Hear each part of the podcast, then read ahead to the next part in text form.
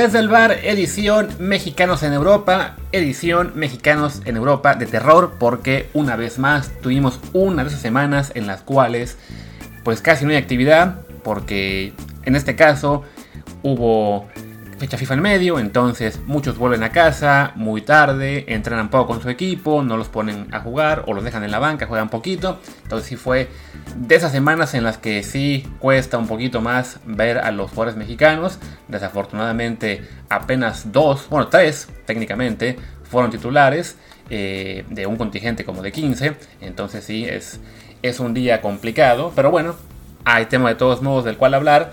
Y antes de todo eso, les recuerdo que yo soy Luis Herrera. Hoy no está Martín del Palacio porque le tocó grabar partido de NFL este domingo muy tarde y entonces eso le nos fastidió. El tema horario es muy completo, pero bueno, ¿Qué se le va a hacer? Yo soy Luis Herrera y este programa lo encuentran, recuerden, en Amazon Music, Apple Podcast, Spotify, Google Podcast y todas las apps que se les ocurra de podcast, evidentemente. Por favor, suscríbanse en la que más les guste y de preferencia que sean Apple Podcast, donde también nos pueden echar la mano con un review de 5 estrellas con comentario para que así más y más gente nos encuentre, como también queremos que encuentren el canal de Telegram desde el bar POD, desde el bar Pod, para que reciben ahí, por supuesto, los avisos de cada episodio y también de exclusivas de columnas, de colaboraciones y de vez en cuando en el chat también ahí podamos hablar de temas muy interesantes. También de vez en cuando ahí nos enteramos primero que nadie de, de otras notas, no exclusivas, pero bueno, en este caso de temas interesantes que ya después compartimos también en Twitter.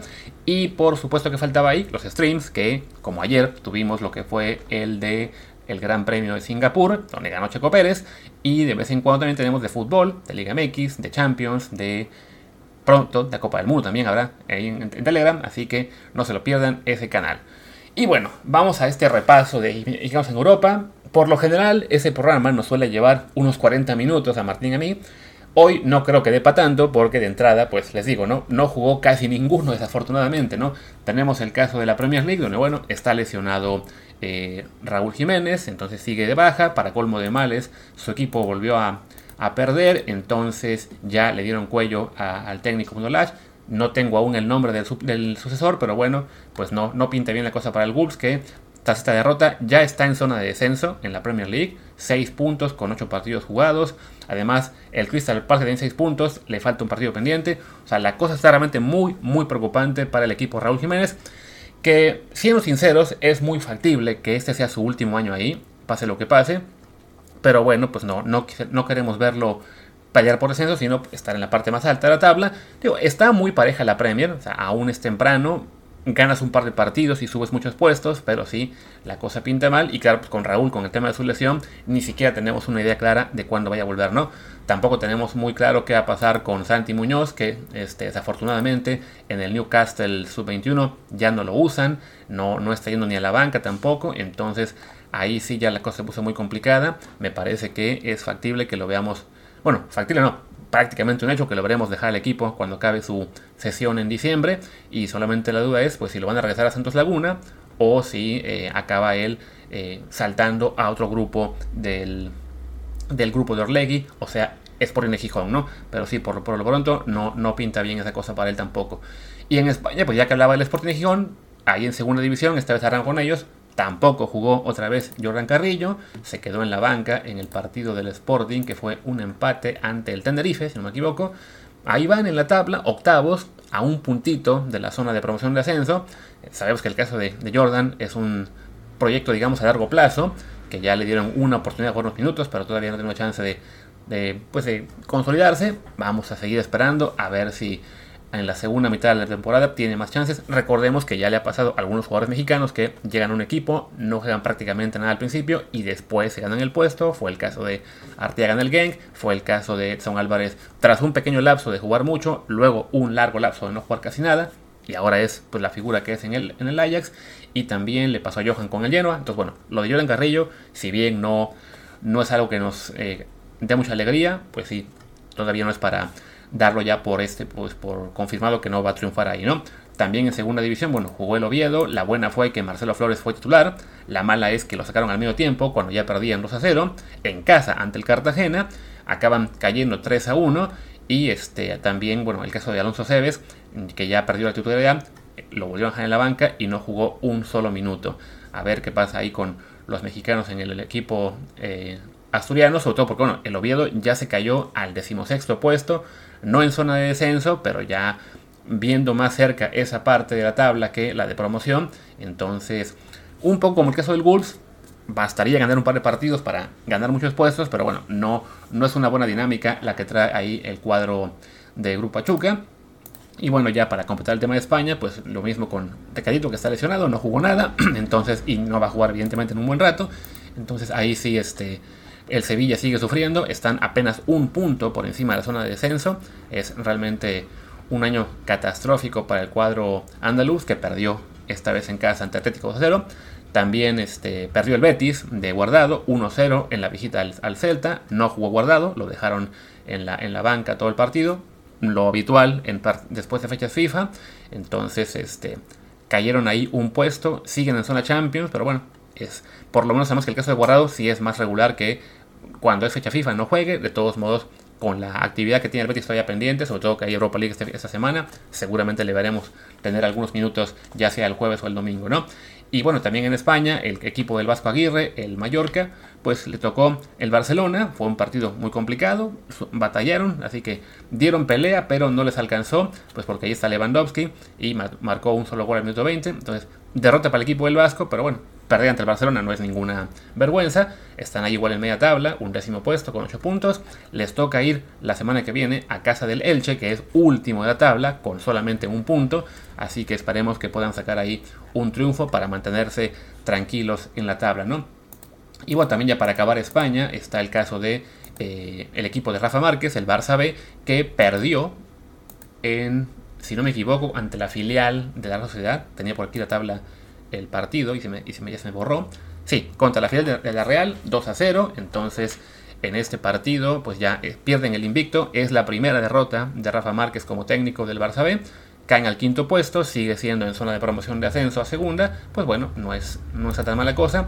Y si no me equivoco, en este partido debió haber actividad el México estadounidense Jonathan Gómez que no sé por qué no lo mencionamos en estos, en estos reviews más seguido, pero bueno, no tengo la ficha del encuentro, ya lo, buscaré eh, más adelante. Que bueno, recordemos que Jonathan en este momento pues sigue ahí eh, decidiendo con cuál se va. En la última convocatoria de sub-20 se fue con Estados Unidos, que le puede ofrecer jugar el Mundial sub-20 y jugar los Olímpicos, entonces pinta mal la cosa con, con él en este momento.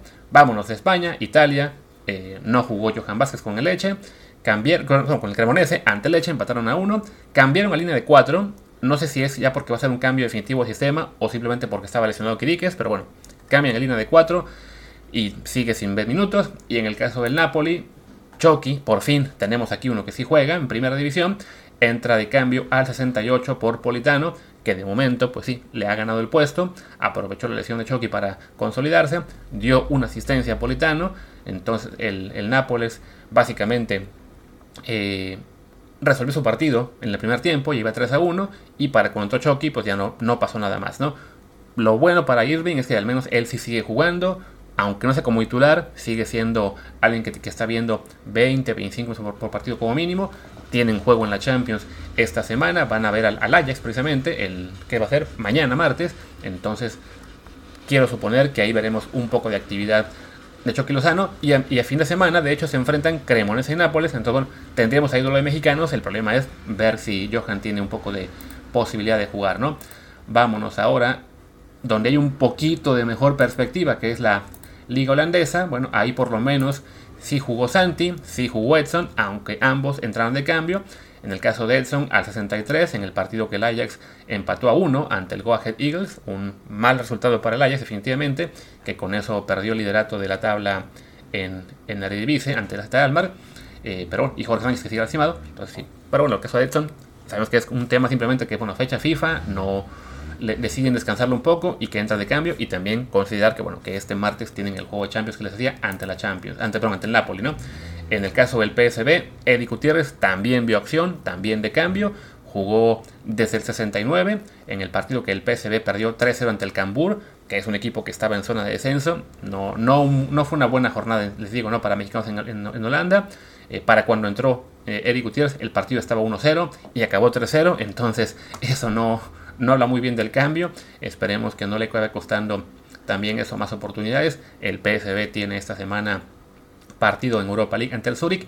Supongo que también ahí veremos, ya sea en ese juego o ante el Jeremy en fin de semana, un poco más de Eric Gutiérrez. Y por último, Santi Jiménez entra de cambio al 62 por Danilo. Ya iba ganando entonces el Feyenoord 1-1. No, perdón, miento. Iban 1-1 empatados. No pudo este, mover el marcador. Le dieron un gol a Santiago, desafortunadamente. También vio la amarilla al término del partido, al 95. Pero bueno, sigue en su rol de suplente eh, de Danilo, que pues en teoría va a ser donde va a seguir un rato hasta que esté físicamente eh, lo suficientemente apto para convencer al técnico Arne Slot, que bueno, ya indicó ¿no? que es el principal factor, ¿no? Que sea un jugador que pueda estar corriendo, colaborando, presionando los 90 minutos y de momento no ve ahí lugar para, para Santiago. Y bueno, un detalle curioso de este partido es que recordemos el Feyenoord fue uno de los equipos que en teoría estaba interesado por Omar Campos, el lateral mexicano del, del Santos.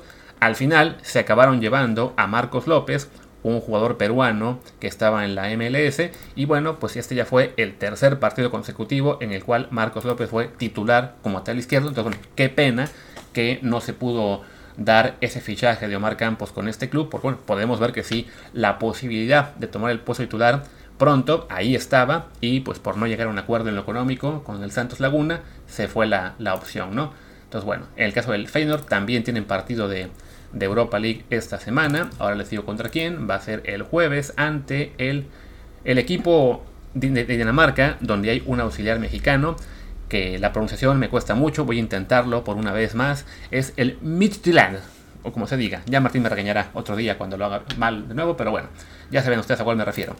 Vámonos rápido ya que, decía yo que iba a ser un programa corto y ya me estoy alargando.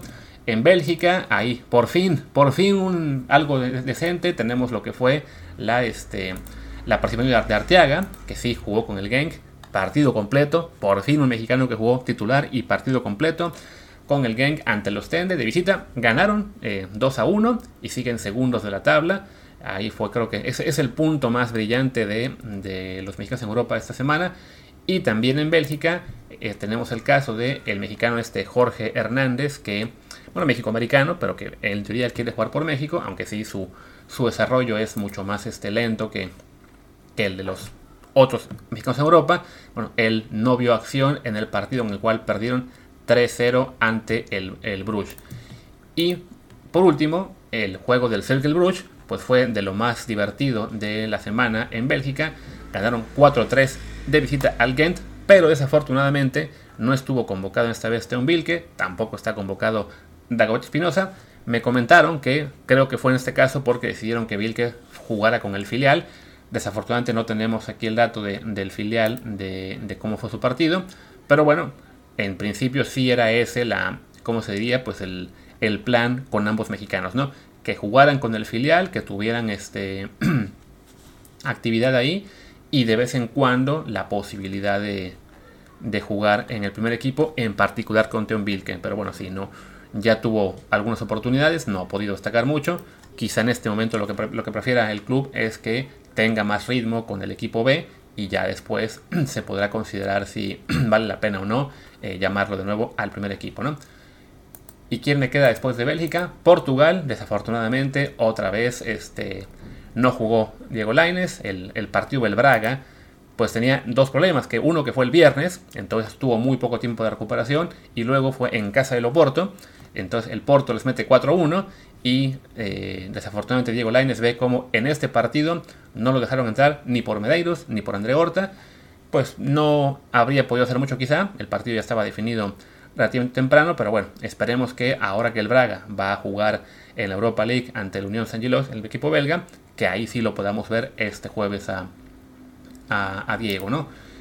Y si no me equivoco ya con eso, terminamos... Bueno, de Portugal me faltaría mencionar el tema de Alcántar, pero no tengo aquí el dato rápido de cómo jugó la... ¿Qué es? El Sporting de Portugal... Sporting Portugal, ¿qué es? Contra el Sporting Lisboa, perdón, el B. Se me, se me pasó a la hora de hacer mi, tabla con 50 partidos. Justo olvidé checar en qué, qué partido jugó su club, así que ahora lo estoy buscando mientras digo con ustedes. Acá lo tengo. Su equipo le ganó... No, este juego, este juego fue hace dos semanas y por lo visto no hubo jornada, así que bueno, no, no tuvo actividad definitivamente eh, Alcántara, con eso no lo mencioné ¿no? Vamos ahora a lo que por fin es un punto decente. El Ajax Atenas con Orbelín están jugando justo mientras grabo y Orbelín también arrancó como titular. Entonces, bueno, por lo menos ahí uno más que ya este, que jugó el partido, esperemos completo. Ya van ganando 1-0, no con gol de Orbelín, pero bueno, el AEK está con este partido buscando la posibilidad de saltar al segundo lugar de la tabla en la liga griega, ¿no? Eh, y ya para ir rematando, nos quedan dos, en Polonia, por fin volvió Santiago Naveda, después de esa suspensión de tres partidos, es una expulsión, fue titular, eso es lo bueno, también que jugó 90 minutos, pues también es bueno, pero su equipo, el Mies Legnica, como se diga, perdió 2 a 0 en casa ante el Stal Mielek y con eso quedó, eh, pues sigue hundido en la zona de descenso, no, no pinta nada bien tampoco la situación para ellos. Y Omar Gobea, que les comentamos la semana pasada o antepasada, por fin encontró equipo en Rumania. No es algo que nos dé mucho gusto en la liga en la que se fue. Es una liga que está en cuestión de, de ranking UEFA prácticamente pegada a la polaca, ambas entre el 27 y 29 por ahí, son ligas de muy bajo nivel. Pues bueno, él encontró eh, eh, equipo, se llama el Voluntari de esta liga, ya debutó esta semana, empataron a uno en casa de la Universidad Craiova y Omar jugó los últimos 15 minutos. Pues esperemos que le vaya bien, pero la verdad es que sí fue un paso muy muy atrás el que dio Omar con este fichaje, lo mismo que Santiago al haberse ido al equipo polaco, ¿no? Eh, creo que con Omar Gobea sí ha estado dando el, camino opuesto, un poco al estilo Giovanni. Eh, llegó primero a Portugal, una buena liga, después a Bélgica, un pequeño paso atrás, en equipos más pequeños del que estaba él en Portugal además, y bueno, ahora pues a un equipo rumano. Lo que hubiéramos querido es que a lo mejor alguien que salte a la liga rumana, después salte a Bélgica, después a Portugal, ¿no? Pero bueno, es lo que tiene esta, este, esta semana que les decía, es realmente de terror en cuestión de mexicanos en Europa. Y bueno, que es un programa más corto de lo habitual este resumen por el tema de que no, no hubo muchos con actividad, pero me sirve para ligarlo un poco a un comentario que hice el, supongo que fue el sábado en la noche, a raíz del partido del América, en el cual, ah no, fue el viernes, claro, contra el Puebla, en el cual Álvaro Fidalgo vuelve a lucir y pues se consolida como lo que fue el, el MVP, si hubiera ese premio, supongo que, creo que balón de oro, ¿no? Para no ser por torneo o por año, eh, pero bueno, es el. Ah, por año, ya recordé.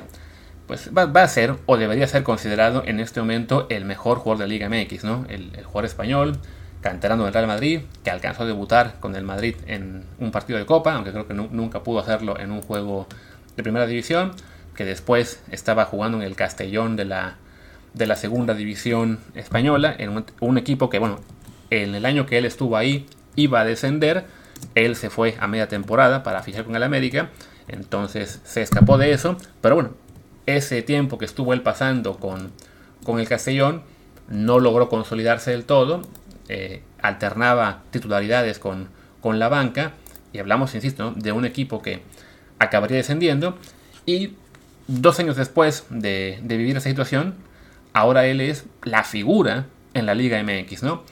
Eh, yo hago ese comentario, eh, lo, puse en Twitter también, diciéndolo, pues tratando de tomar la dimensión de cómo un jugador que hace dos años era uno más en un equipo chiquito de la segunda división española, que además descendió, en dos años es ahora la figura del fútbol mexicano, ¿no? Debería servir también para que mucha gente que no lo entiende eh, vaya asumiendo la gran brecha que se está abriendo entre la Liga MX y las europeas hay quien lo toma como de que, bueno, pero es que creció, no, es, que todos, no, es que todos son iguales, ya ven con Jansen que le fue muy bien, eh, bueno, que le fue mal en Monterrey y ahora es este, eh, hasta seleccionado con, Holanda. Y sí, no, estoy diciendo que cualquier jugador de segunda división española va a llegar a México y se va a convertir en figura.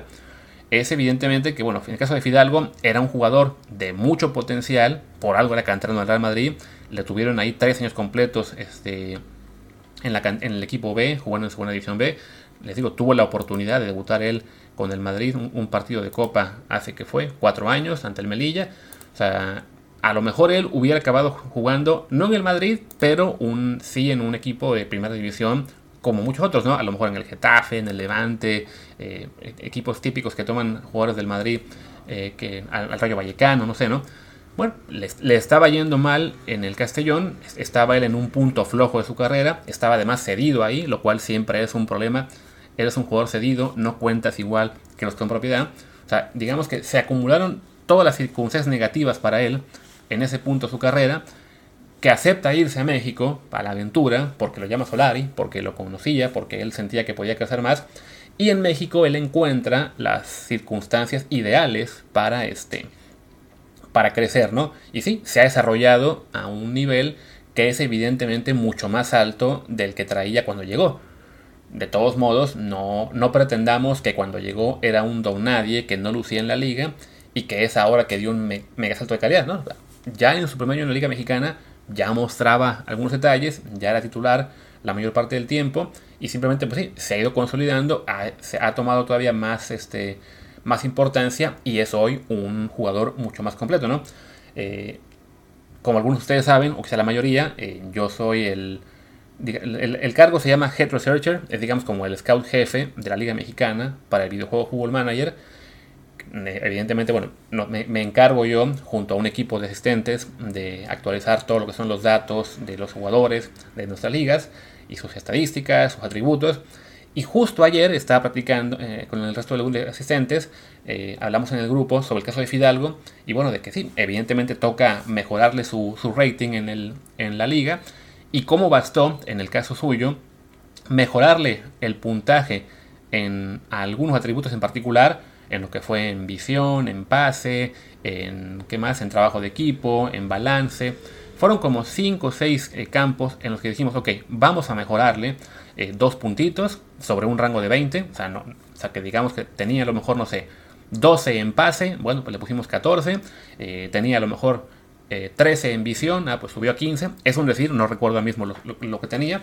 El punto es que con subirle esos pequeños este, detalles que sí este, estaban un poco más bajos, pues bueno, con eso alcanzó para que su nivel general, el rating, digamos, de jugador, eh, diera un salto importante y se convirtiera, como debe ser, en uno de los mejores de la liga. ¿A qué voy con esto? De que sí, Fidalgo no es hoy la estrella Liga MX simplemente porque cualquiera segunda división de española eh, lo puede hacer, sino porque bueno, encontró el, el lugar correcto para acabar de desarrollar sus características y está brillando. No sé si ahora va a querer él volver a Europa o decida que le conviene más quedarse en México, este, ser figura del América, ganar millones, algún día jugar en selección mexicana. No estaría mal, ¿no? Pero bueno, ¿por qué estoy ligando esto de Fidalgo al tema de los mexicanos en Europa? Pues porque es un contraste importante, ¿no? Como un jugador europeo, joven, que no le va bien en su liga, puede llegar a México y encontrar la, el, digamos, lo que es la circunstancia adecuada para acabar de crecer y ser figura.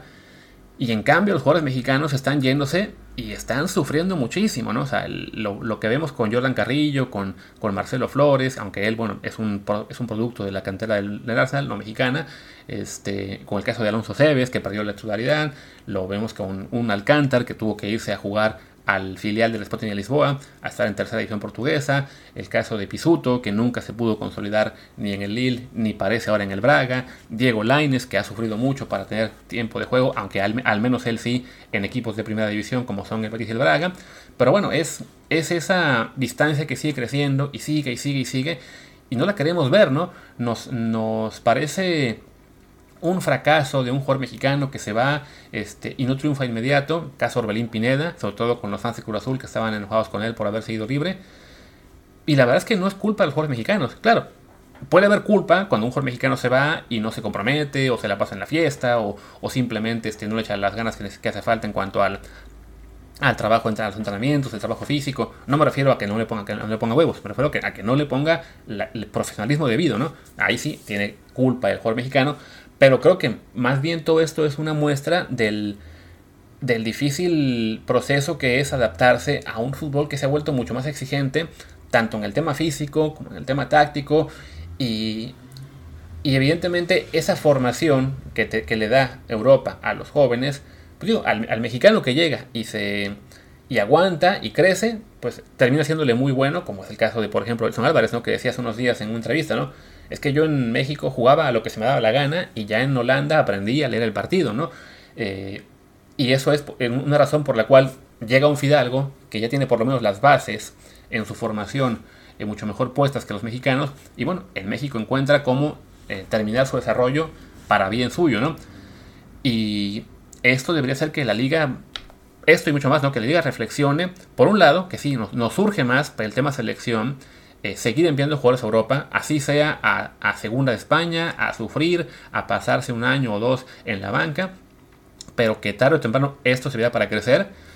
Pero también lo que, es, lo que es más urgente es que la Liga Mexicana mejore la formación de jugadores, ¿no? Es un tema en el que sí nos estamos quedando muy, muy atrás. No se ven eh, signos de, mejora más allá de que, bueno, sí, algunas canteras, como la de Santos Laguna, como la de Pachuca, están echándole eh, pues mucho mejor trabajo y están sacando más jugadores. Están veniendo a Europa, sobre todo el Santos Laguna últimamente. Pero sí, se hace falta un trabajo mucho más profesional a nivel general, ¿no? Que, no sean un par de equipos los, que estén ahí sacando jugadores jóvenes y vendiéndolos, sino que en general se trabaje mejor a nivel liga, a nivel sistema completo, no solamente en primera división, sino también en la expansión, en la dichosa Premier, que se llama segunda división, en la tercera división, donde lo que, lo que realmente pasa es que como son ligas con límite de edad, pues simplemente se los hacen cada año visorías, y digo visorías entre comillas, eligen a los días nuevos que, pues estos juegan bien, venga, ponlos a jugar. Y ya son profesionales. Y así tienes una liga TDP, lo que es la tercera división profesional, en la cual hay 200 equipos que cada año tienen que sacar 10 nuevos jugadores, porque evidentemente los cumplen 19 años sus jugadores, se tienen que ir, ya, hay límite de edad, chao. Otros 10 nuevos, ¿no? Igual con los equipos de Premier, Serie A o Serie B, ¿no? No, pues ya van a cumplir 24 años, ya no pueden jugar aquí. Ok, hay que buscar algunos 18, ¿no? Pero no hay una formación real, salvo algunos equipos, y esos equipos, en su mayoría, no forman jugadores de calidad primera división, ni se diga selección, ni se diga a nivel mundial, ¿no? Entonces, bueno, pues esta semana sirvió para hacer esa pequeña reflexión a propósito de que de cómo sufrimos con los jugadores mexicanos que apenas juegan, que el tema de fecha FIFA influye, pero no es el único factor, y bueno, también como un jugador como Fidalgo si termina triunfando acá, ¿no? Y bueno, pues ya cerremos. Mañana regresa Martín. Seguro trataremos, no sé, de la Champions League, que ya también reanuda, o algún tema más interesante. Por lo pronto, yo soy Luis Herrera. Mi Twitter es arroba LuisRHA. El del programa es desde el bar POD, desde el bar POD. Pues gracias y hasta la próxima.